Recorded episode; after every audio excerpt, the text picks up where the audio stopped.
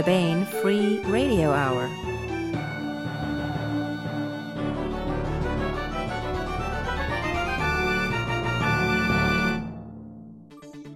On the podcast, Eric Flint proves that the past is not gone, it isn't even really past.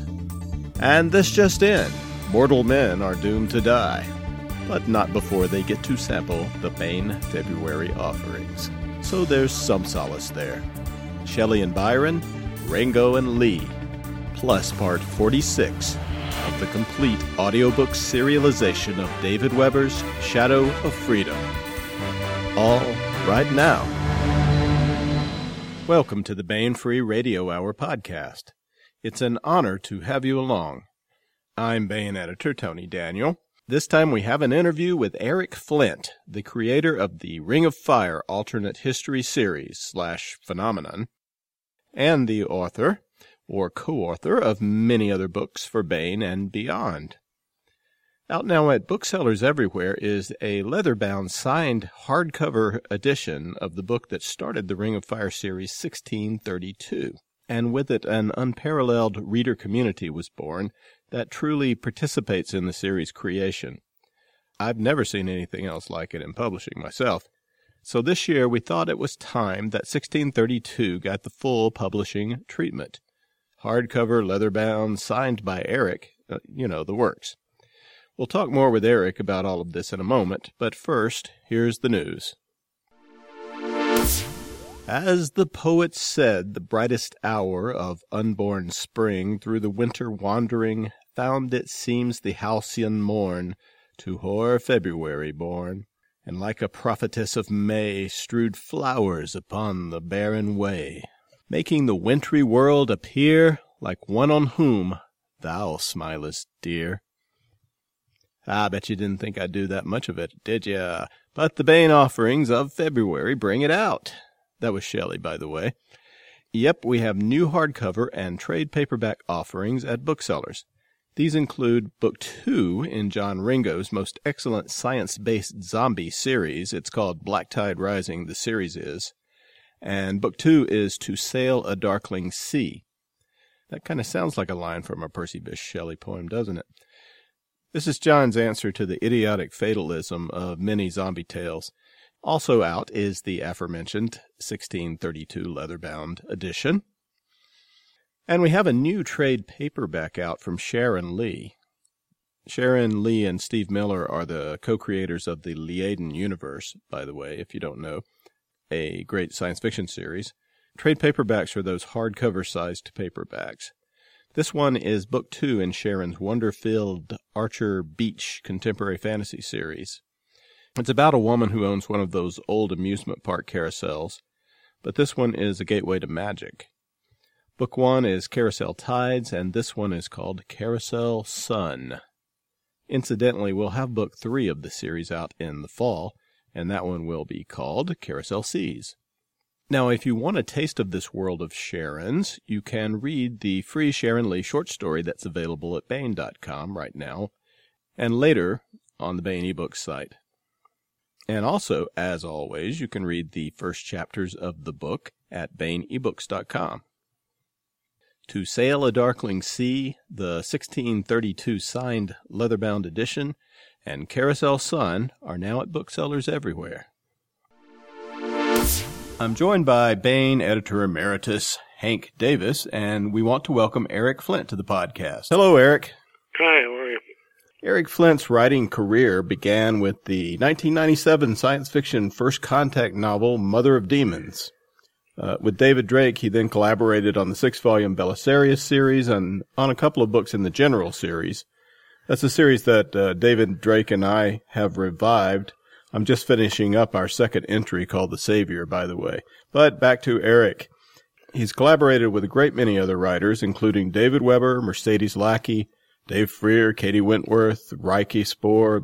The list just goes on and on. What Eric is best known for, though, is his mammoth alternate history movement. I think we can call it a movement now. The alternate history Ring of Fire series, beginning with his groundbreaking first book in the series, 1632, published in 2000.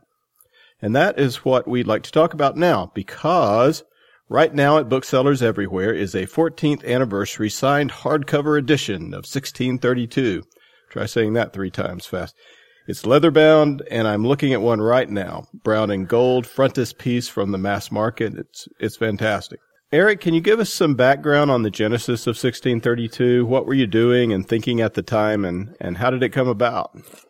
Well, but how it actually came about is kind of uh, interesting, funny in a way. Uh, what happened was that Del Rey approached me and asked me if I'd do a alternate history novel for them, and I'd had the idea for a long time of of doing a uh, a novel using a coal mining town northern West Virginia as a collective protagonist because I had lived there some many years ago, back in the 70s. And I had just recently, I, for years, I hadn't figured out what the setting would be until I started doing some research for a book that I was going to do with David Drake, which we've actually never done. But I was, uh, it involved some aliens and I was trying to figure out a background for them and I thought, I'd use the Thirty Years' War as a sort of template. Now, I hadn't studied the Thirty Years' War in years, so I started reading a book on it, and it dawned on me at that point this would be the perfect setting. What this. what year was this about? Did you start it a, a couple of years before 2000, or? Oh, I yeah, this would have been. Oh, I, I'm not sure how when the idea germinated, but this would have been. Uh, we're talking 1998, probably maybe 1999, but I think it's more likely to be late 98. Uh, and so Del Rey approached me, and I was a little bit hesitant because I didn't want to irritate Jim Baen because, you know, he didn't want to give me my start, and publishers tend not to be real happy if you start moving around too much. But I figured that Jim wouldn't want this story. Um, because the protagonists were trade unionists, and Jim had never stopped emphasizing to me how right wing he was. Um, so I figured he wouldn't want the story anyway. Um, so I turned it up as a proposal. and I sent it to Del Rey, and then I didn't hear from him for weeks. And after a while, I started getting kind of irritated because they'd ask me, you know, I mean, it wasn't like something I'd sent into them unsolicited.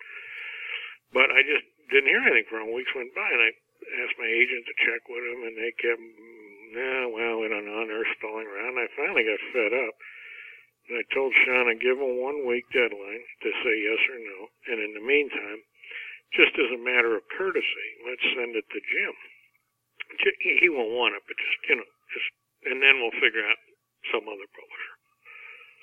So this was on a Thursday. And Shauna sent the manuscript, the proposal to Jim. And Monday morning, about seven in the morning, he called me.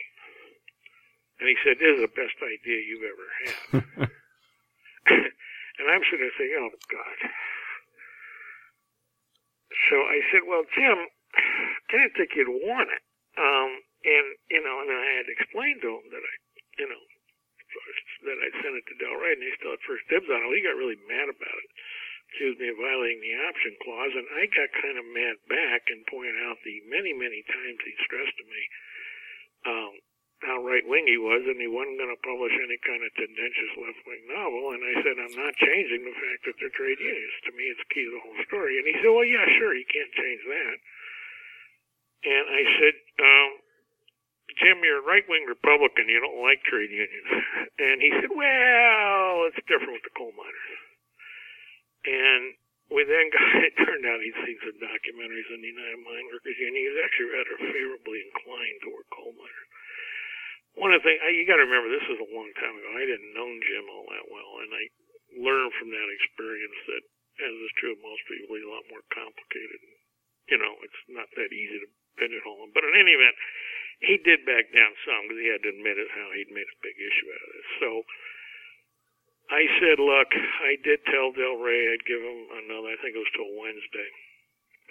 If they come up with something, then I feel obligated to go with them. If they don't, you get obviously the next crack at it. And um, they kept stalling, so come Wednesday, I just told Shauna, forget it, just tell them the deal's off, and Jim bought it at that point. So that's how it started. Um, Jim was very enthusiastic about that book from the beginning, and he worked. Uh, he was very closely involved with it. I did the original research in my end of March in 1999.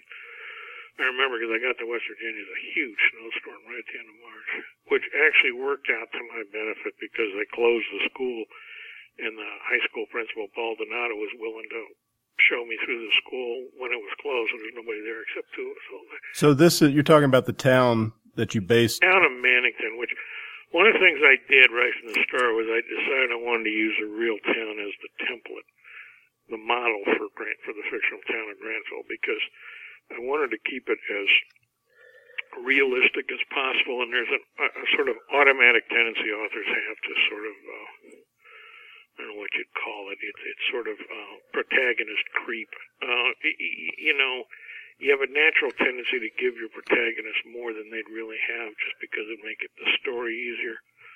So I wanted to give myself a limit that, and the basic rule I applied then, which we've followed ever since, uh, is that if it's not in the town of Mannington, it doesn't exist in Grantville. There are a few exceptions. The only big one is I moved the power plant, which in the real world is in a nearby town called Granttown. Um, but I moved the power plant to be within the perimeter of the ring of fire because I needed it for the story. But other than that, uh, and then I subtracted some things. Uh, but basically, whatever we show in the beginning of that story as uh, whatever I show as being existing in the town of Grantville, you can actually find it in the real town of Mannington. All the way down to as you know, as time went on, the series involved a whole lot of other people. We now have a complete inventory of the books that are in the Mannington public libraries and you know things like that. So if somebody wants a book, they got to be able to show that it's actually there. Um, Man, you guys have worked out the details. The details are, are elaborate. I mean, one of the changes we also made early on, after a couple of years of, of uh, when people start writing, you know, what started as fan fiction, but then we started publishing it, is there, again, you got this kind of, uh, you know, mission creep. Uh, you know, people would write stories and you'd suddenly discover it seemed like there were an incredible number of retired Navy SEALs living in this one little town in West Virginia and uh, my favorite was one guy had a story he wanted to publish that had ma- uh, three master criminals that were escaping, and they just happened to be passing through Grantville, being pursued by four FBI agents. It was like, oh, come on. you had National Guard convoys passing through the town right at the moment the Ring of Fire happened. All kinds of stuff like that. One guy wanted to write a story of an F-16 plane flying right through it. So I said no. No. We're going to keep this reasonably realistic. And what we did at that point, um, Virginia DeMarce did it. She used to be the president of, I think it's the American Genealogical Society. It's one of the big genealogical associations. And um, she had some privately developed software that she could use that, that basically what she did was fed into it the raw data of demographic information from Marion County, West Virginia in the year 2000. Marion County is the county where Grantville is supposed to be located. And so she fed in just raw data, and the program generated an entire town of 3,500 people.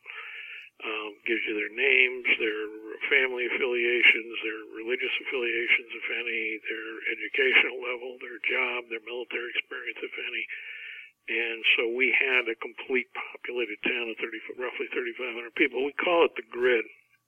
And the iron law, which I followed, David Weber followed it, everybody followed it. And the iron law is that if you want to have an uptime American character in your story, you have to pick somebody on the grid. You can't just make something up.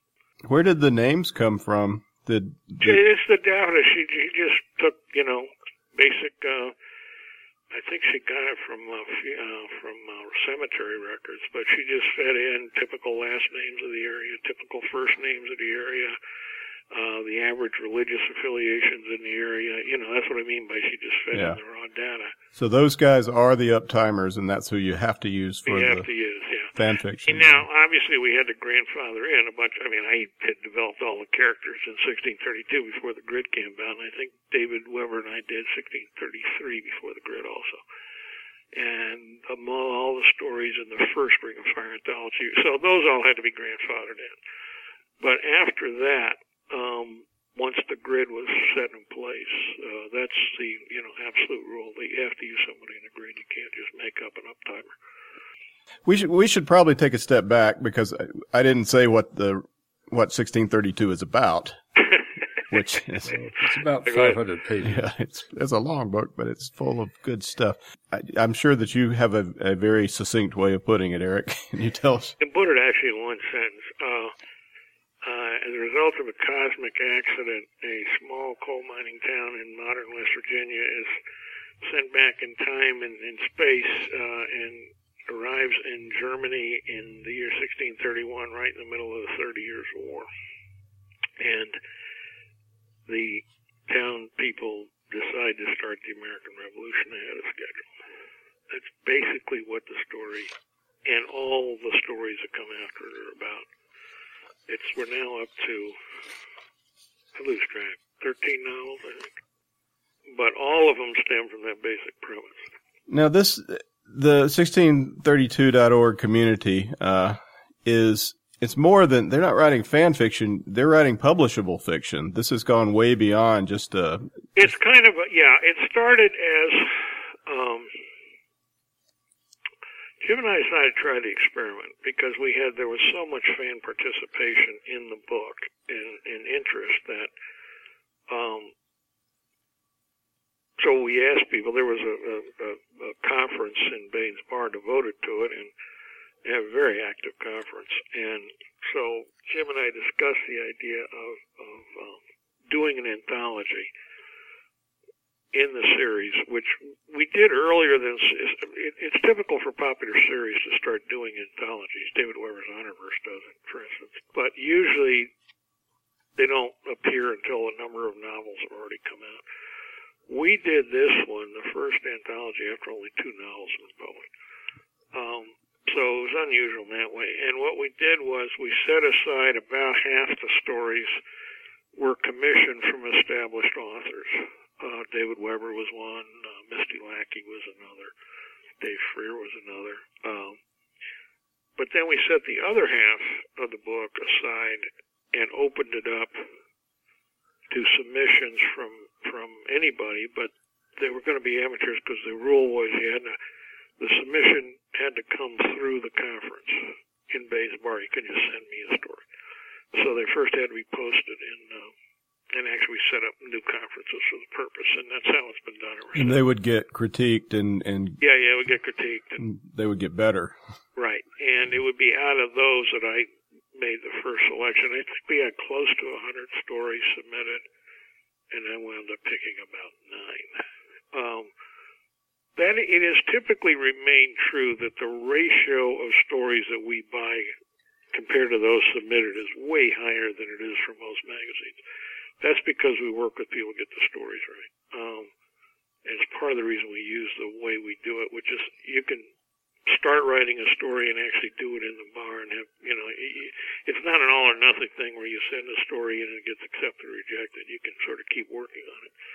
And eventually, if, uh, if it looks good enough, it used to be me who'd make the decision. Now it's Paula Goodlett who's the editor of the magazine. Um, The magazine being Grantville Gazette. Right, yeah. Yeah, what then happened about two years later, this was in 2003, because we kept getting fan fiction being submitted even after the, uh, the anthology came out. And So I called Jim and I suggested, I, you know, if he'd be interested in, you know, doing the experiment of trying a electronic magazine devoted to the series, and and he didn't want to himself deal with, you know, the work of publishing it, but what he's willing to do, he lent me four thousand dollars to get it. It basically amounted to a loan to get it off the ground see if we could get it going. And which it did. It paid him back that money a long time ago. And uh Um, so I've kept publishing a magazine ever since.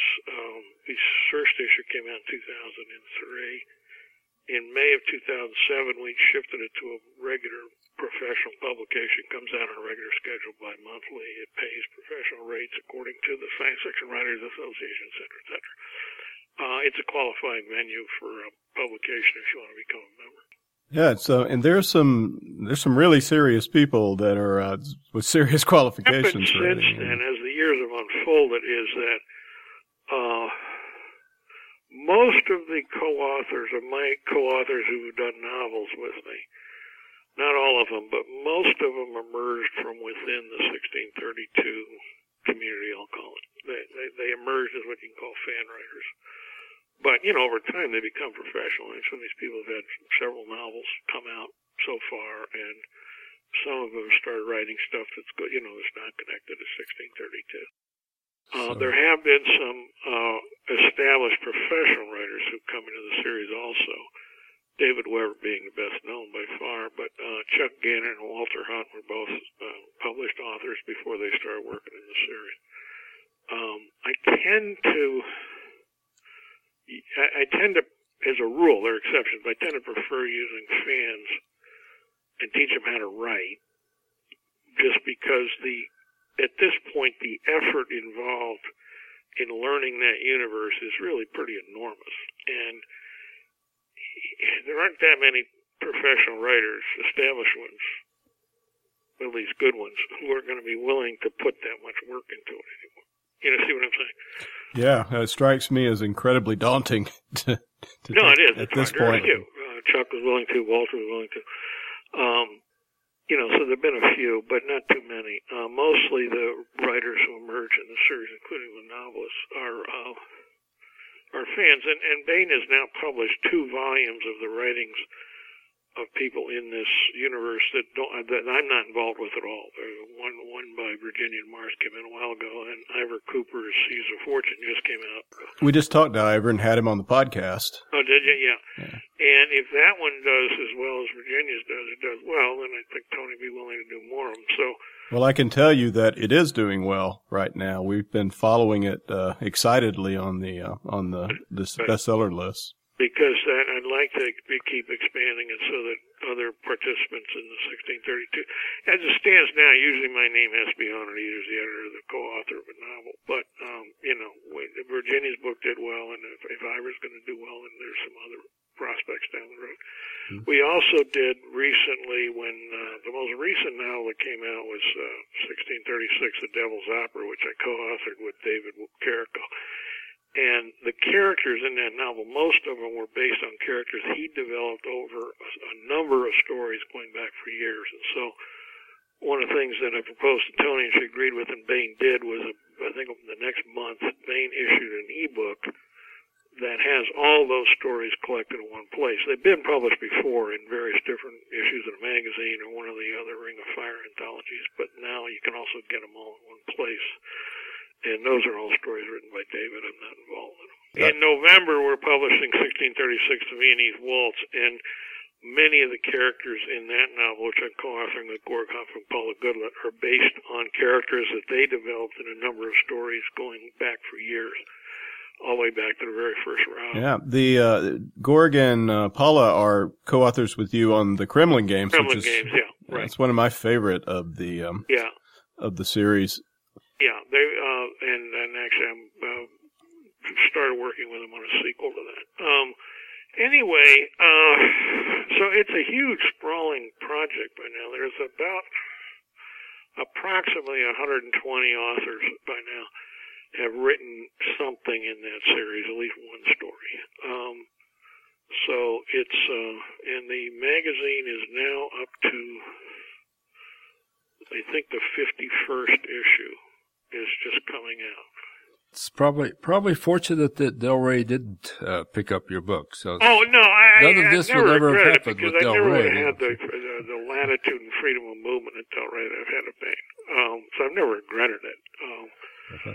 um, I just, I, in some ways, that was the first fight Jim and I had, and I think it was kind of useful for both of us because it cleared the air a lot.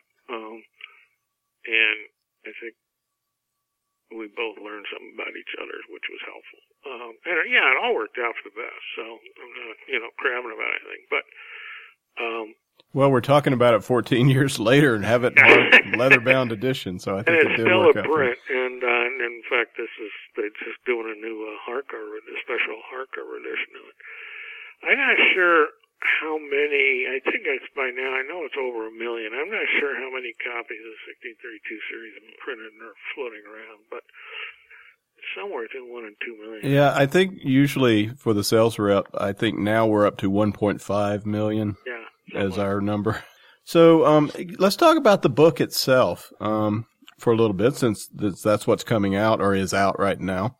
Um, so in 1632, Mike Stearns uh, and the town of Grantville, West Virginia, suddenly land in the middle of Germany in 1632. Uh, that is in 1632, the novel. They land in 1632, the year. So not long after, Mike and a group of uh, United Mine Workers Association guys come upon a farmer being tortured and a, a woman being raped, and they make short work of the bad guys uh, with their 20th century weapons. Was this scene a representative example of what was going on in the Thirty Years' War? There was, uh, you know, Thirty Years' War was was to this day the worst war in European history. Even worse than either of the two world wars, uh, at least for Central Europe. Um, it's estimated about 25% of the population of Central Europe died in that war, um, and it was utterly devastating.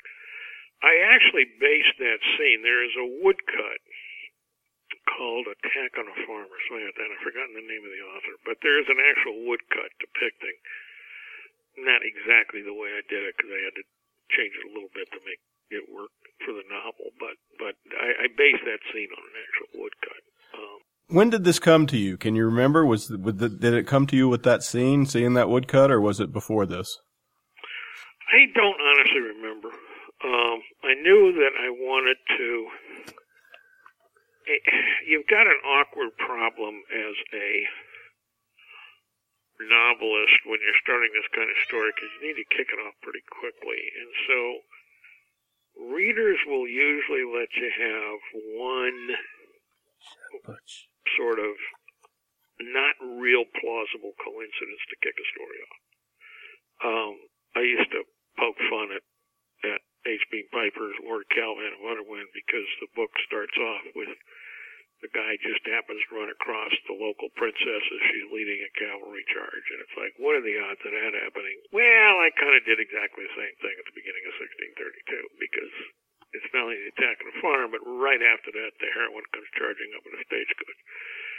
So you have to be willing to accept some purely statistically not very likely coincidences happening in order to kick the story off. Yeah, but that gave us Rebecca. We need her. Hey, I know, I know. There's all kinds of reasons authors do it, and readers will, you know, it's like, okay, fine, this, you know, works a story. You can't do it too often, or after a while, readers will start getting cranky. But you can, usually, especially let you have at the beginning of the story.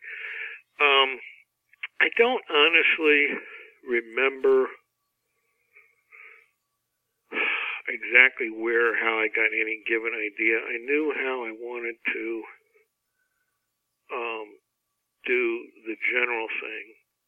The idea of making Rebecca Jewish was actually proposed by Jim. Um, he's the one who first came up with the idea when we were, he and I were talking about it. And She's a Sephardic. yes, and well, it, I, I'm the one who then decided to make her Sephardic Jewish because that gave me a whole range of options, which were a lot broader than if I made her Ashkenazim. But Jim didn't go that far. He just wanted to, uh, to bring that element into the story. Um, and so that came from him. Honestly, I don't remember. Um, part of what happens in any novel is that you just sort of figure out the unfolding logic of what would make a good story. Um, and I knew early on that I wanted the character of Gretchen Richter and her brother. Um, but I don't remember exactly when that idea came to me. I know it's in the, one of the first outlines. Um, She is such a strong character in the book. I'd like to come back and talk to, talk about her. I think one of the main things that that people uh, are struck by is uh, what it would be like if uh, 20th century weapons go up against muzzle loading uh, single shot muskets. The scene, the first battle scene, it just sticks in your mind. You know, they don't just decimate the enemy; uh, they eliminate them entirely.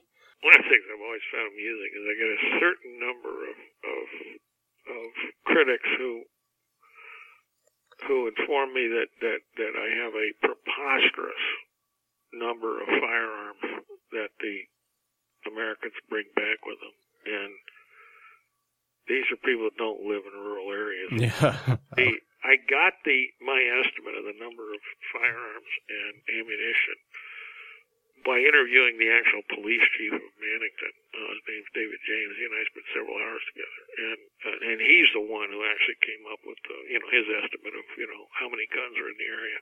Particularly, what struck me, which I hadn't realized, and worked very well for me, was the very high percentage of people do their own reloading which is something that really is very much a, a, a rural phenomenon. Even people who live in cities who, who who hunt and have weapons tend not to reload themselves, but it's really quite common in uh, in a lot of rural areas. And um, I hadn't quite realized that till the police chief told me what his estimate was.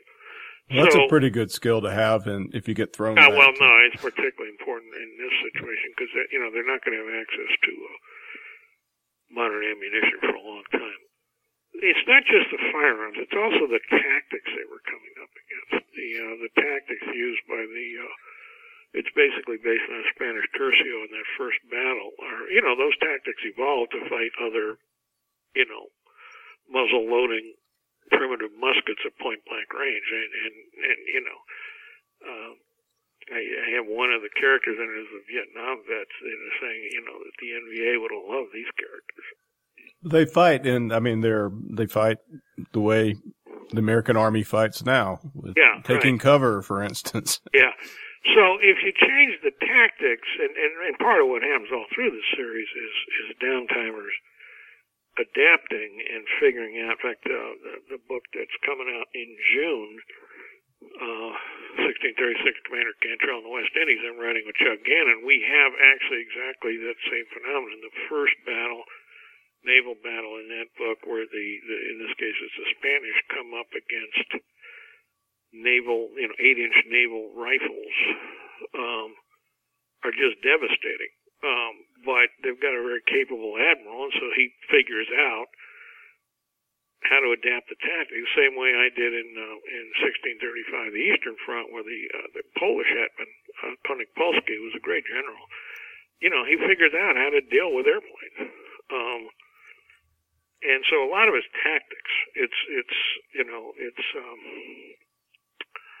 one of the things that we emphasize to new writers who want to get into the series there's a very common pattern not of all writers, but quite a few writers come into this, and they tend to be way too, um, I don't know what the word is, American centric, let's put it that way. Uh, so you'll have them writing stories in which the Americans are teaching people how to, how to fight. And I remember the first time I saw this, I said, wait a minute, Americans are going to teach people in the middle of the 30 Years' War how to fight? I don't think so. Um, they've been fighting already Yep. A level of warfare that no Americans ever lived through, at least not since the Civil War, and that only lasted for a few years. There's a great scene where um where the high school quarterback challenges Mackay to uh, yeah, a duel. He, he's uh, lucky yeah, to come away with his life. Okay, it, it's it's uh, there are things the Americans can bring to teach them, but there's a lot of things they have to learn too. And uh, uh, one of my personal favorite scenes is, is very early on when uh, when Rebecca's father is is interacting his first interactions with people, and they begin to realize this man reads and can speak and read something like nine languages, including Hebrew, Arabic, and all the rest of it. And they're kind of staring at him. And Melissa Mailey comes in, and when she realizes what's going on, she says, "What? Did you really think you were smarter than these people?" I mean, nine languages is a conservative estimate of, of that guy. yeah, I know. Anyway, um, so that first scene, the reason that first battle's there is um, it serves a whole lot of purpose in the plot. The, the single most important one is to get Gretchen and Jeff hooked up. But beyond that, I wanted to make clear to the reader that that yes, a small town, at least a small town of this nature, it'd be different if it was Beverly Hills, but um, this kind of working class small town is actually able to defend itself quite effectively the problem they run into, and this is what the book ends with, is that, but you know, if, if all you're going to do is build yourself up into a little fortress, you're going to have a very distorted kind of life, and so that's why by the end of the book, Mike follows a different political strategy. Yeah. But that's an, that's important to you, isn't it? You were a you were a union activist, and uh, you don't seem to like royalty very much personally. It comes across that that's maybe the authorial voice speaking there in the well, book more complex than that. I mean, uh, you know, especially you got to remember now we're talking at least a dozen novels in the series. So a lot of times people who've only read 1632 will say, I've had people, for instance, say that you know that's got an anti-Catholic bias. Um, hmm, but you know that. there are then three novels that take deal directly with the Pope, who's portrayed very positively. Well, you have a you have a wonderful scene between the the uh, priest of Grantville and the Methodist minister who are good buddies and they fix cars together. Yeah, right. Yeah, yeah. Where yeah. they're talking about the situation out there. The thing about uh, what I'm trying to get at with the nobility issue is more. I mean, insofar, and most writers, other, you know, obviously you have to entertain your readers or you're not going to be able to keep getting published. But most writers usually have a point they're trying to make, and uh, one of the things I want to do with these series is get people to think more than people. People tend not to think about democracy because we've been brought up and raised in it. And you, you know, it's like everything else. Tend to take it for granted and not think too much about it. But one of the things I wanted people to really understand is that un- how radical the notion is that every human being is equal to every other, at least not in terms of what they're able to do, but in terms of their personal value which was not an attitude the human race had until very recently. Yeah, you've said this before. I've heard you say that um, the the most conservative American of today would be a would be a crazy radical. yeah, right, radical. Yeah, exactly. Um, I mean, you can't use left, right exactly the same way because politics are different. But but yeah, no, there's no question. The most the most conservative. Uh, actually, I, I do use that uh, with uh, uh, um, it's John Simpson and his wife Mary, who are you know very blue blood, um, quite wealthy. Uh, you know, they don't come from that area; they come from Pittsburgh, who happen to be just caught up in it. And you know, they're basically in American context, they'd be you know very conservative, but you put them in that situation, and and they're not exactly radical, but just their basic attitudes toward people and everything else are going to be uh, shaped by the centuries we've had of, de- basically democratic egalitarian societies, which which have a very different attitude toward what you know the intrinsic worth of you know the the dignity of the individual. Let's call it that. Uh, which in most societies in human history, until really just last few hundred years, that was only true for a small class of people. Uh, most people did not were not considered to have that, and the impact that has on the person themselves is awfully damaging. Um, well, your point at the end is that if they don't, if if the uptimers don't interbreed and and intermix with the downtimers, then they're going to create a terrible uh, class strata. It's going to wind up being another. That's really the option is presented, the, the, the choice that, that is that is presented to the Americans really from early on. Um, and it, the, the key nexus of it originally is when um, Jeff and Gretchen get married. Well, let's talk about that. Um, Gretchen and Jeff are just, uh, especially Gretchen, they're just wonderful characters. Um, she was, she's kind of the heart, um, of the book, I'd say. She was about in the lowest position a woman could be at the, when Jeff found her. Um, eh, but she was also kind of a terminator, taking care of her family. But, uh, can you tell us how she came to you and how you developed her? Because she's such a great character. It, it seemed. don't remember where I originally got the idea for anymore. Um, she's sort of always been there to me in that series. Um, one of the things I try to do with Gretchen, it, it's something I try to do with a completely different character in a different series, which is the character of Victor Cachat, whom I developed for the the honor, uh, David Weber's Honor Harrington is it's the kind of character that is not familiar by and large to Americans um, because of our own history. They are really hardcore. Um, and it's not that they don't have any moral principles, because they do, but they don't fit very well within any American mold.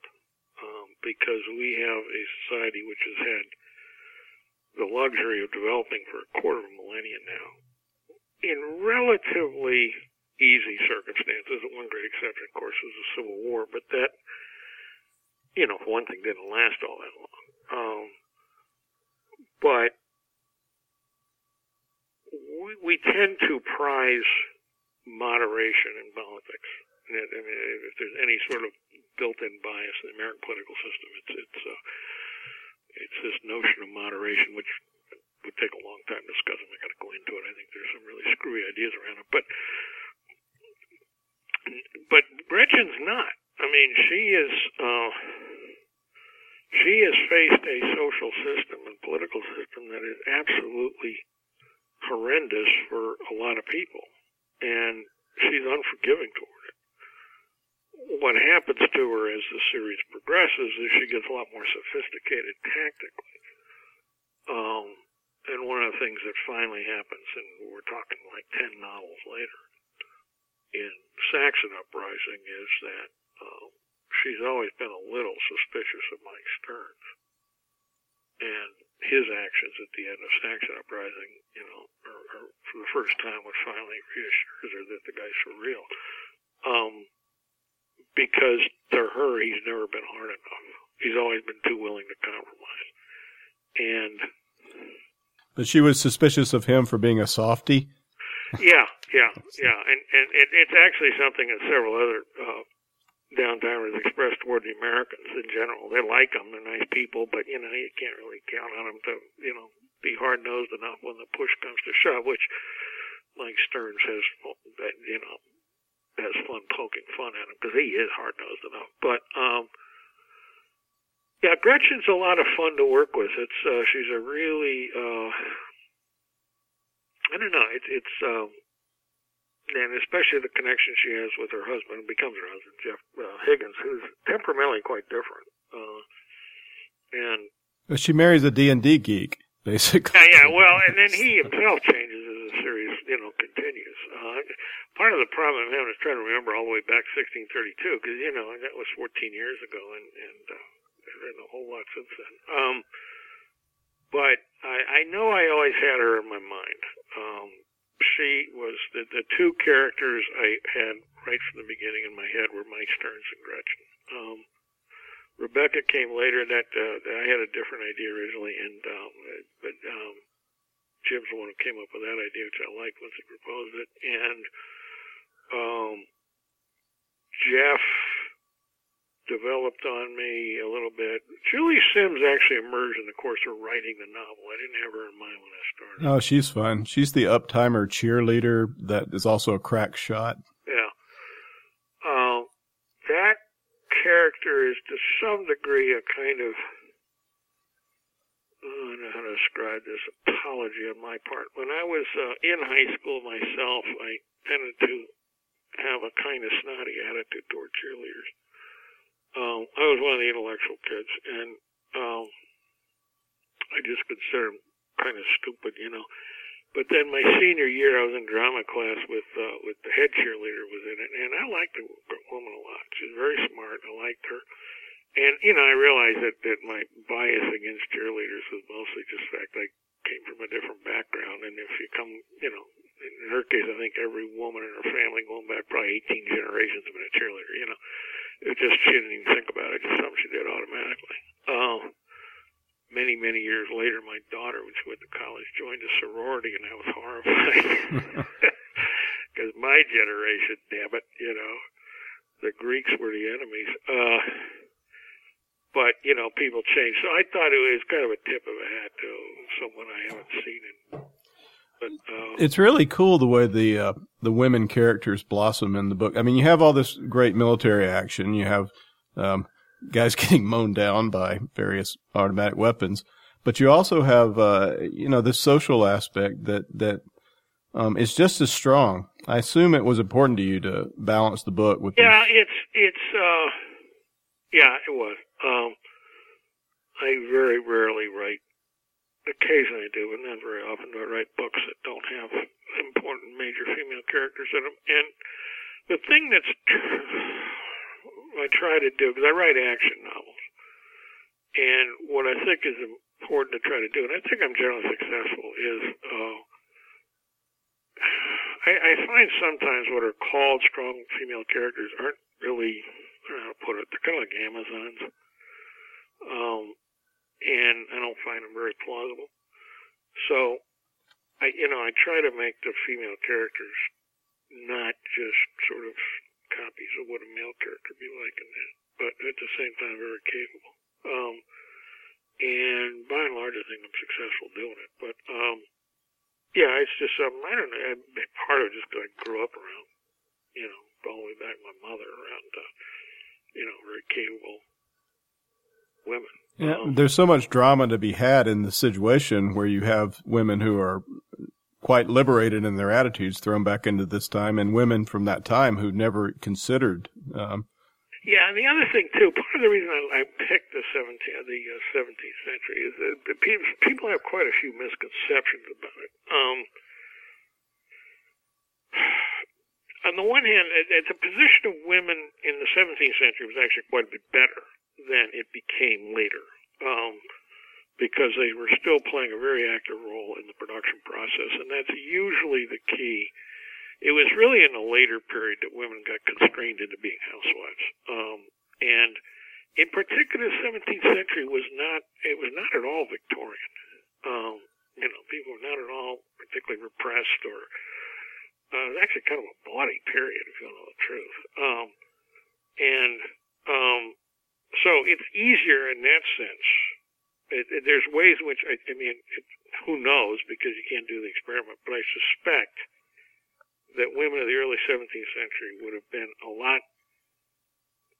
more similar or adapt easier to modern attitudes about women than would women 200 years later. Yeah, well, you do the experiment in the book. I mean, that's what Gretchen does yeah. in the book, for instance, and we watch her come through it. It's really a it's a great process when she comes to understand that this guy is not going to um, take her on as a concubine.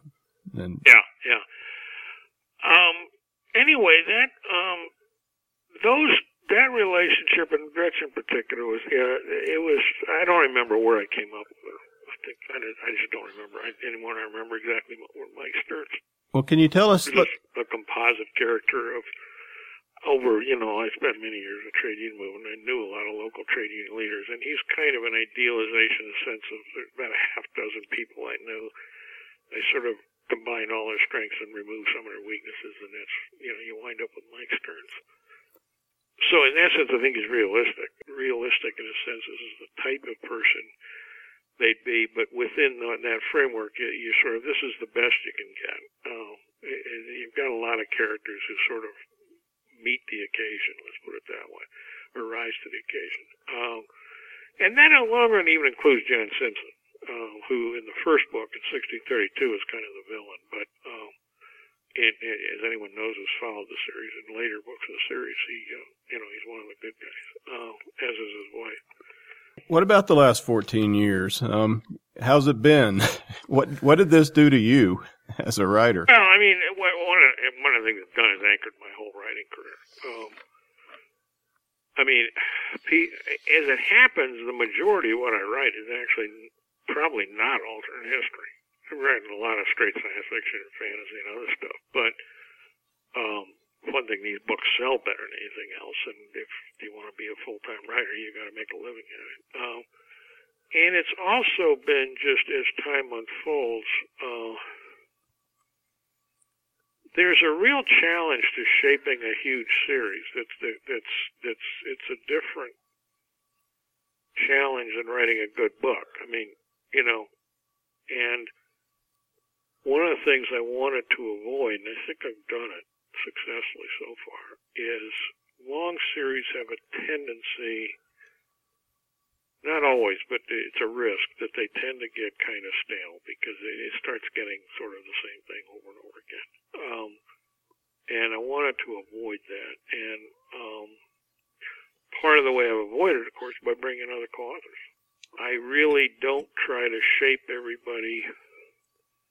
You know, as anybody knows who's read all the books in the series, a book I write by myself is going to be different when I write with Dave Weber, and it's going to be different in terms of one I do with Andrew Dennis, and that's going to be different from one I do with Virginia DeMarce, and that'll be different from one I do with Gorg and Paula, and that'll be different from one I do with David Carrico. I don't try to make them all the same. I, that frustrates some readers, but um, so you're getting a very complex and variegated universe there which as much as possible I'm trying to make that reflect what the real world actually looks like. Um, because it is awfully complicated. Um, so where's it going? Uh, I have deliberately, since the beginning, I do not try to figure out more than about two years ahead. I'm talking two years series time, not real time. Um, so I can tell you pretty much, I'm not going to, but I could tell you pretty much what's going to happen in the year 1637 and parts of 1638. After that, I don't know yet. I like to let the series just keep unfolding and see where it goes.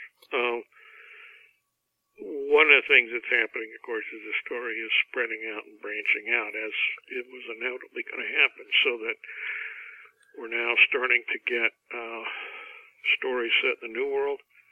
The first full novel will be coming out in June. Um, the people who bought Iver Cooper's book. He, all of his stories are set in the New World. There's two storylines in there. One involves a Japanese settling in the West in California, and the other involves things happening in South America. Um, there, I'm in the process of doing a book of Griff Barber. It involves uh, a mission going to Mughal, India. I'm working with Iver Cooper on a book he and I have in mind uh, deals with Ming China. Uh, like I said, Paul and Gorgon and I are going to start working on a sequel to Kremlin Games, which take place in Russia.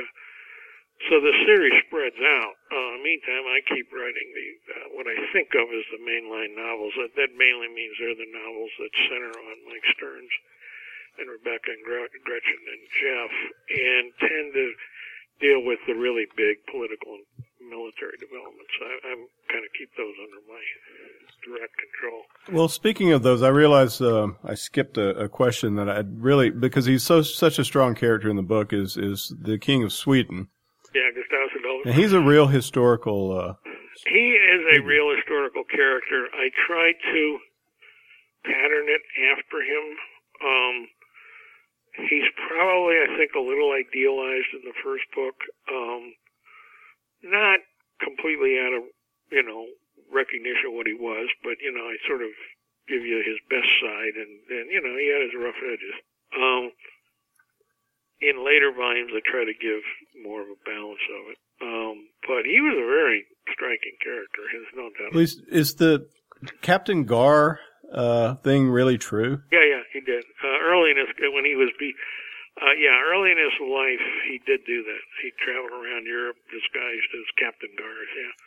Um, that that really is like something out of a story, but the king is. disguises. He did do that. Now, how long he did it, I don't know. Um, um, he became king very early. He was 17 when his father died and he ascended the throne. In fact, he had to have a special uh, agreement on the part of the Swedish uh, council to let him take the throne. Uh, and he died quite young. You know, he's only 39 in, in real history when he died at the Battle of Lützen in 1632.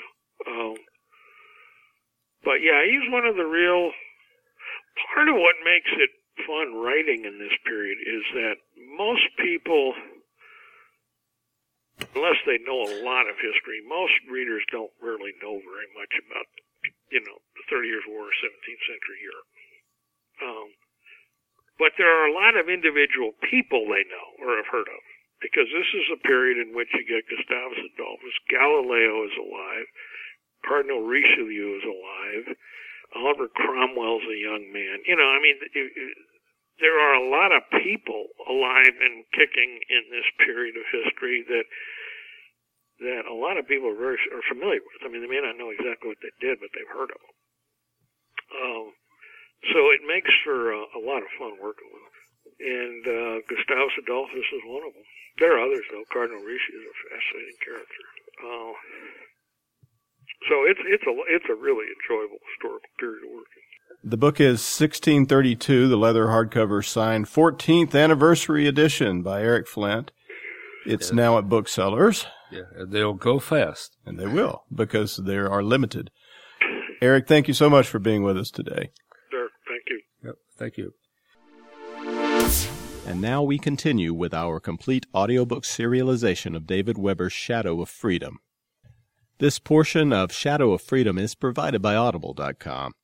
Get the complete audiobook at audible.com now. If you are not a subscriber, you can get the entire audiobook free or choose from more than 100,000 other titles when you try Audible free for 30 days. My goodness, we're coming into the home stretch on Shadow of Freedom with only three more sections until we reach the end. Okay, here's what has gone before. After a fierce war, Honor Harrington's star kingdom of Manticore has entered into a simmering low-level conflict with the ancient aristocratic Solarian League. The Solarian League is crumbling, and at the edge of its empire, rebellion is brewing. Royal Manticoran Navy Admiral Michelle Henke, Countess Gold Peak, commands the Royal Manticoran Navy forces in the Talbot Quadrant, a region allied with the Star Kingdom, and on the border of the restive frontier of Solarian space. When Gold Peak receives word that a Solly assault on the Manticoran home system has been utterly destroyed, she decides to take action against the Solarian forces in her sector, and in the process aid the many rebel groups that have sprung up here at the crumbling edge of empire. With the bulk of her fleet behind her, Henke arrives in the Myers system, heart of the outermost quadrant of Solly space. The Solly Space Forces in Myers are caught off guard, but with their engines hot for training exercises, they may just have a chance to slip Gold Peak's grasp. Gold Peak is just as determined to drive the Sollies back once and for all. Here is part 46 of David Weber's Shadow of Freedom. What the hell do we do now? Lorcan Verrocchio demanded harshly. Assuming Thurgood's sensor reports are accurate, I don't see that we have a lot of choice, Lorcan. Junyan Hongbo replied tartly from the com on the sector governor's desk after a brief delay. The bastard could at least try to fight instead of just running away. Why? What possible good could it do? Hongbo asked bluntly. We're talking about 28 ships of the wall, Lorcan. Manti ships of the wall. He shook his head. Thurgood ships would be toast against anybody's wallers, but against Mantis? But he's just running for it, Verrocchio half wailed. He's abandoning the entire star system. Which is the smartest thing he could possibly do under the circumstances. Hongbo shot back after another of those delays. At least this way the Navy doesn't lose his ships, too. Verrocchio started to say something else, then stopped, and his eyes narrowed suddenly. Unlike the sector governor, Hongbo wasn't in the capital city of Pine Mountain. For that matter, he wasn't even on the planet of Myers. No, he was aboard Myers 1, the primary freight handling platform orbiting the planet. Or that was where he was supposed to be, anyway. But if he were on Myers 1, the com delay should be scarcely noticeable. Where are you, Junyan? Verrocchio demanded.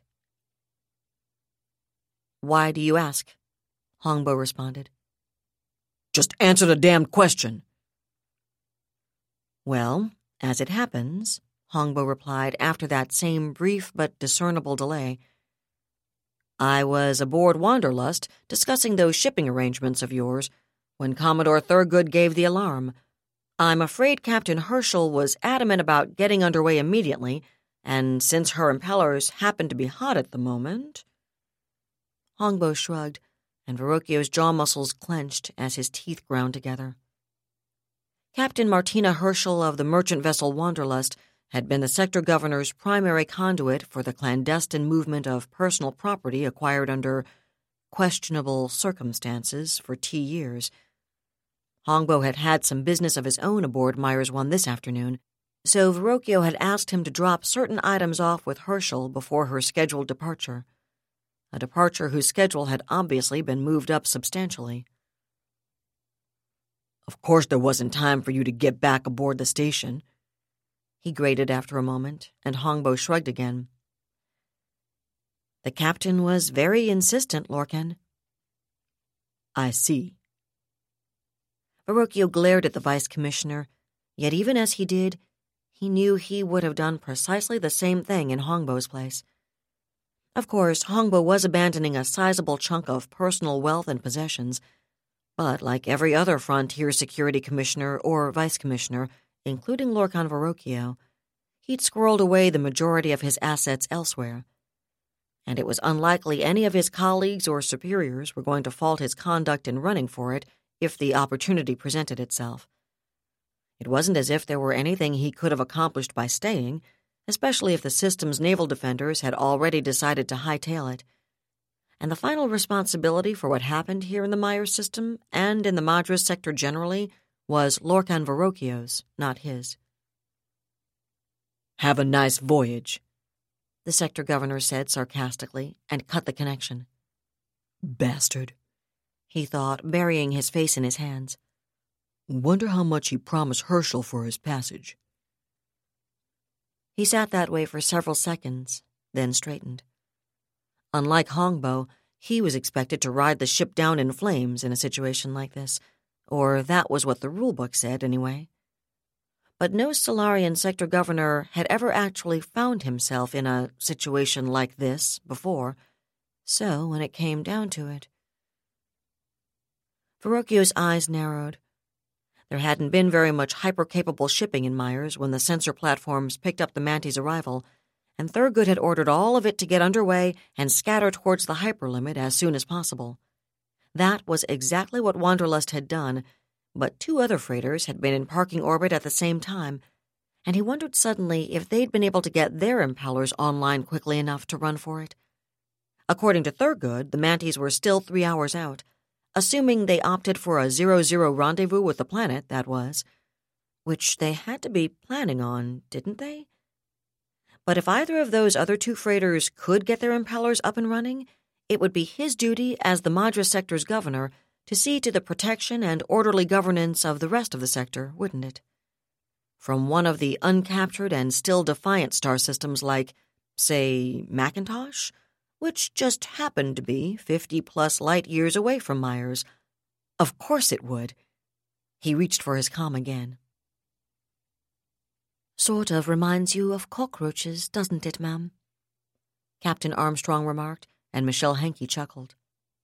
Cockroaches were one of the old Terran species which had become as ubiquitous as mankind itself, and she had to admit Armstrong's simile fitted. Tenth Fleet, or most of it at any rate, had made its alpha translation 73 minutes ago, a half million kilometers outside the hyperlimit, and just over 11 light minutes from the planet of Meyers. Since then, her command's closing velocity relative to the planet had risen to 23,576 kps, and she traveled over 53 million kilometers. In just over 27 more minutes, her super dreadnoughts would be making turnover and beginning their deceleration towards the planet. In the meantime, every hypercapable ship that could get underway had.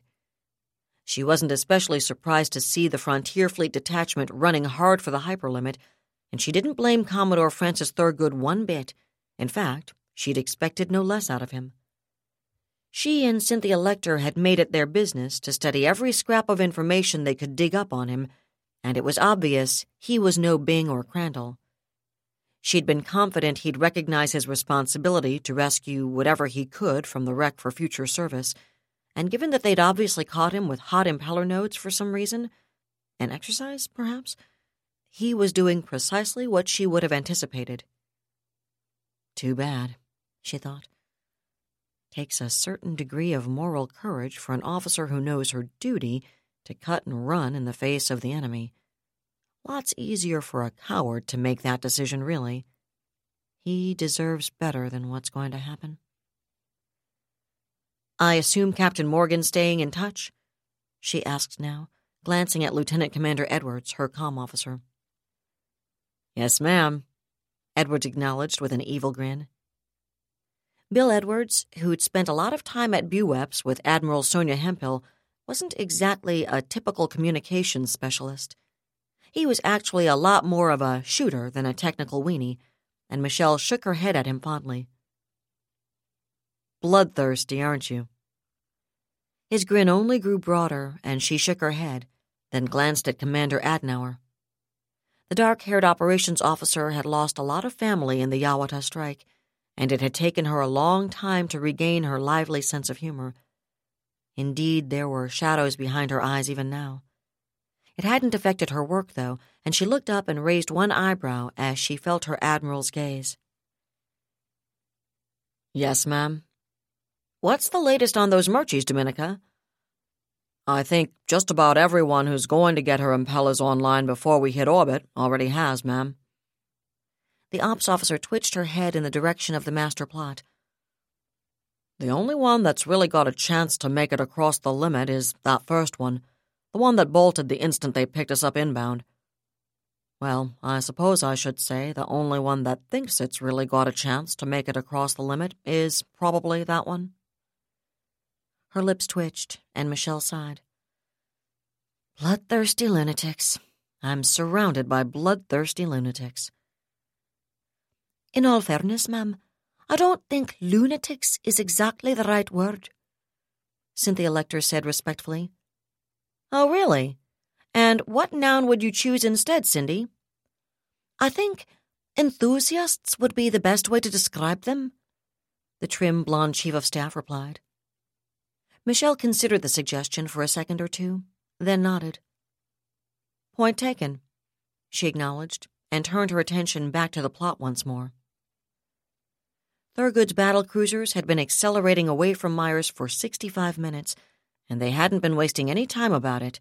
In fact, they were accelerating at almost 4.8 kps squared, their maximum military power, without the inertial compensator safety margin upon which SLN doctrine insisted. As a result, their velocity away from the planet was up to 18,712 kps, and they traveled 36.5 million kilometers.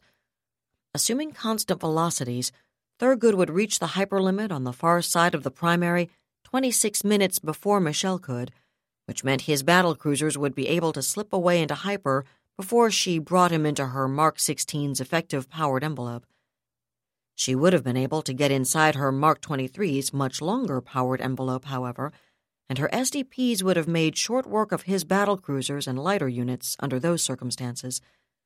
It would have required the units she committed to the attack to simply overfly the planet without decelerating, but she had far more firepower than she'd ever need to deal with Meyers.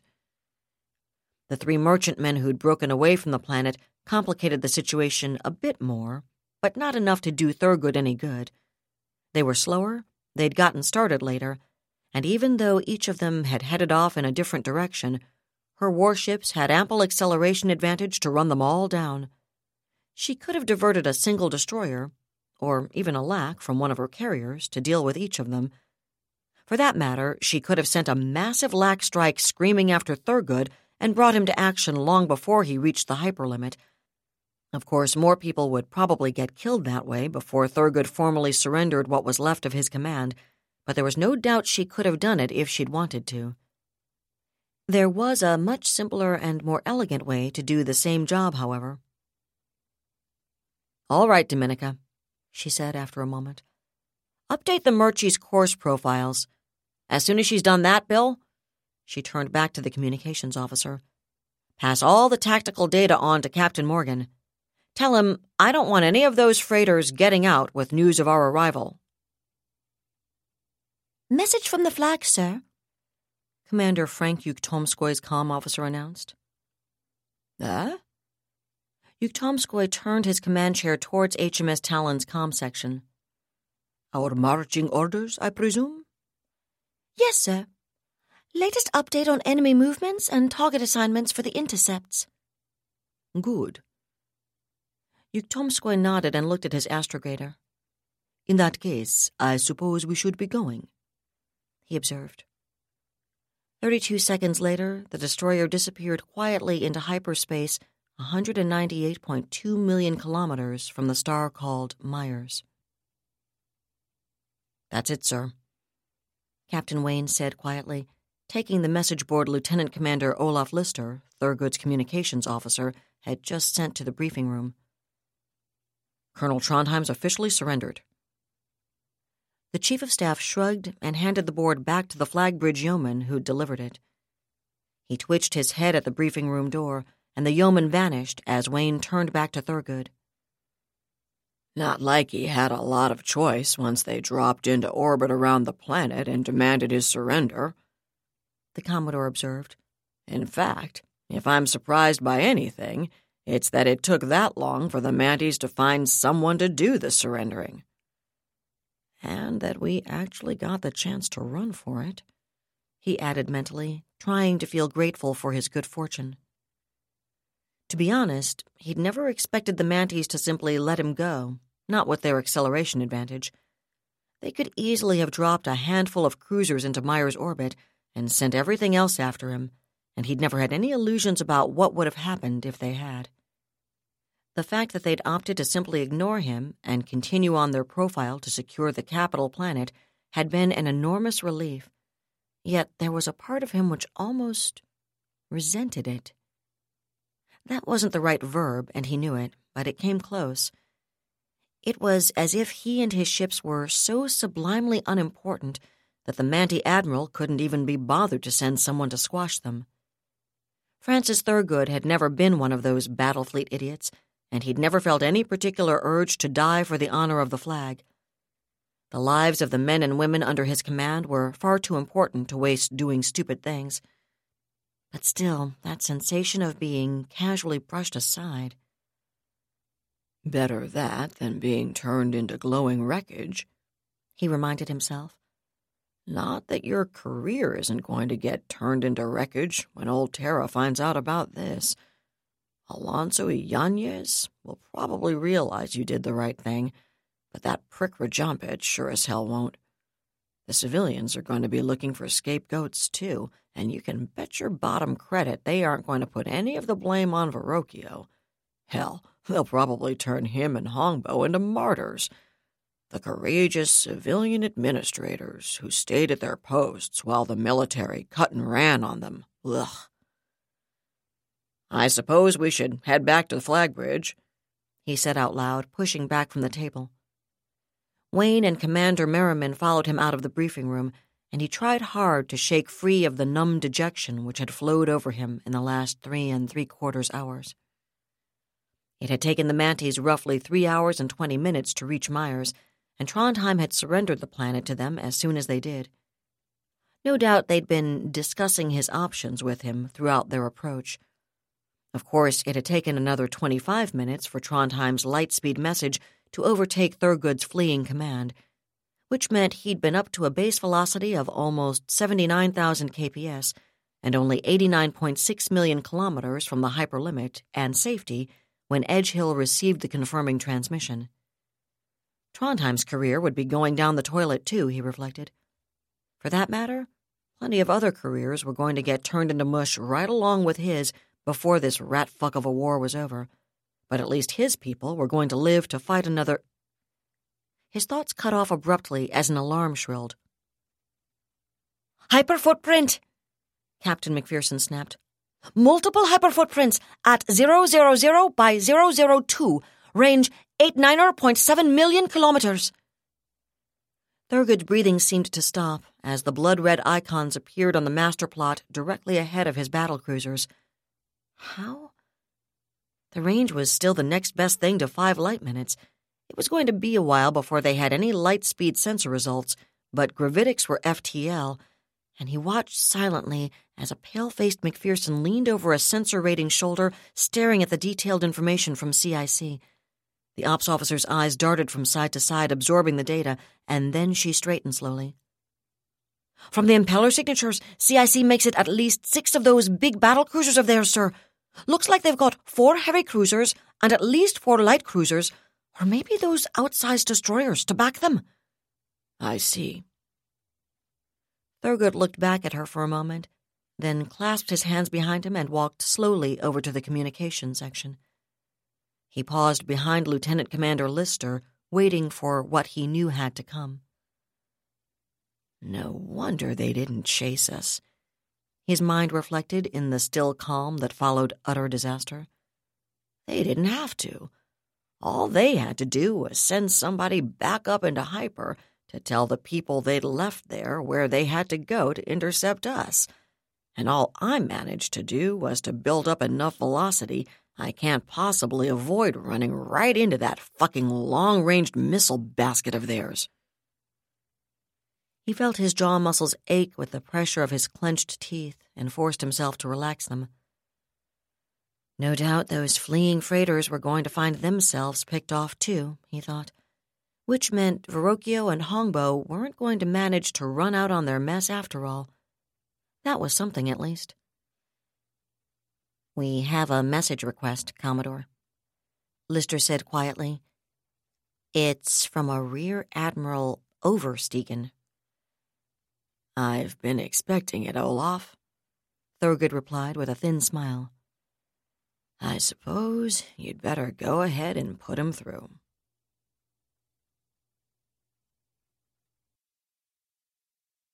That was David Weber's Shadow of Freedom Part 46, read by Allison Johnson. And that's it for the podcast. Thanks to Audible.com, thanks to Christopher Chafani, to Gray Rinehart, and to podcast theme composer Ruth Judkowitz. And a universe creating Big Bang explosion of thanks and unformed natural laws for him to shape at his whim to Eric Flint, creator of the Ring of Fire series and author of 1632. Please join us next time here at the hammering heart of science fiction and fantasy. And keep reaching for the stars.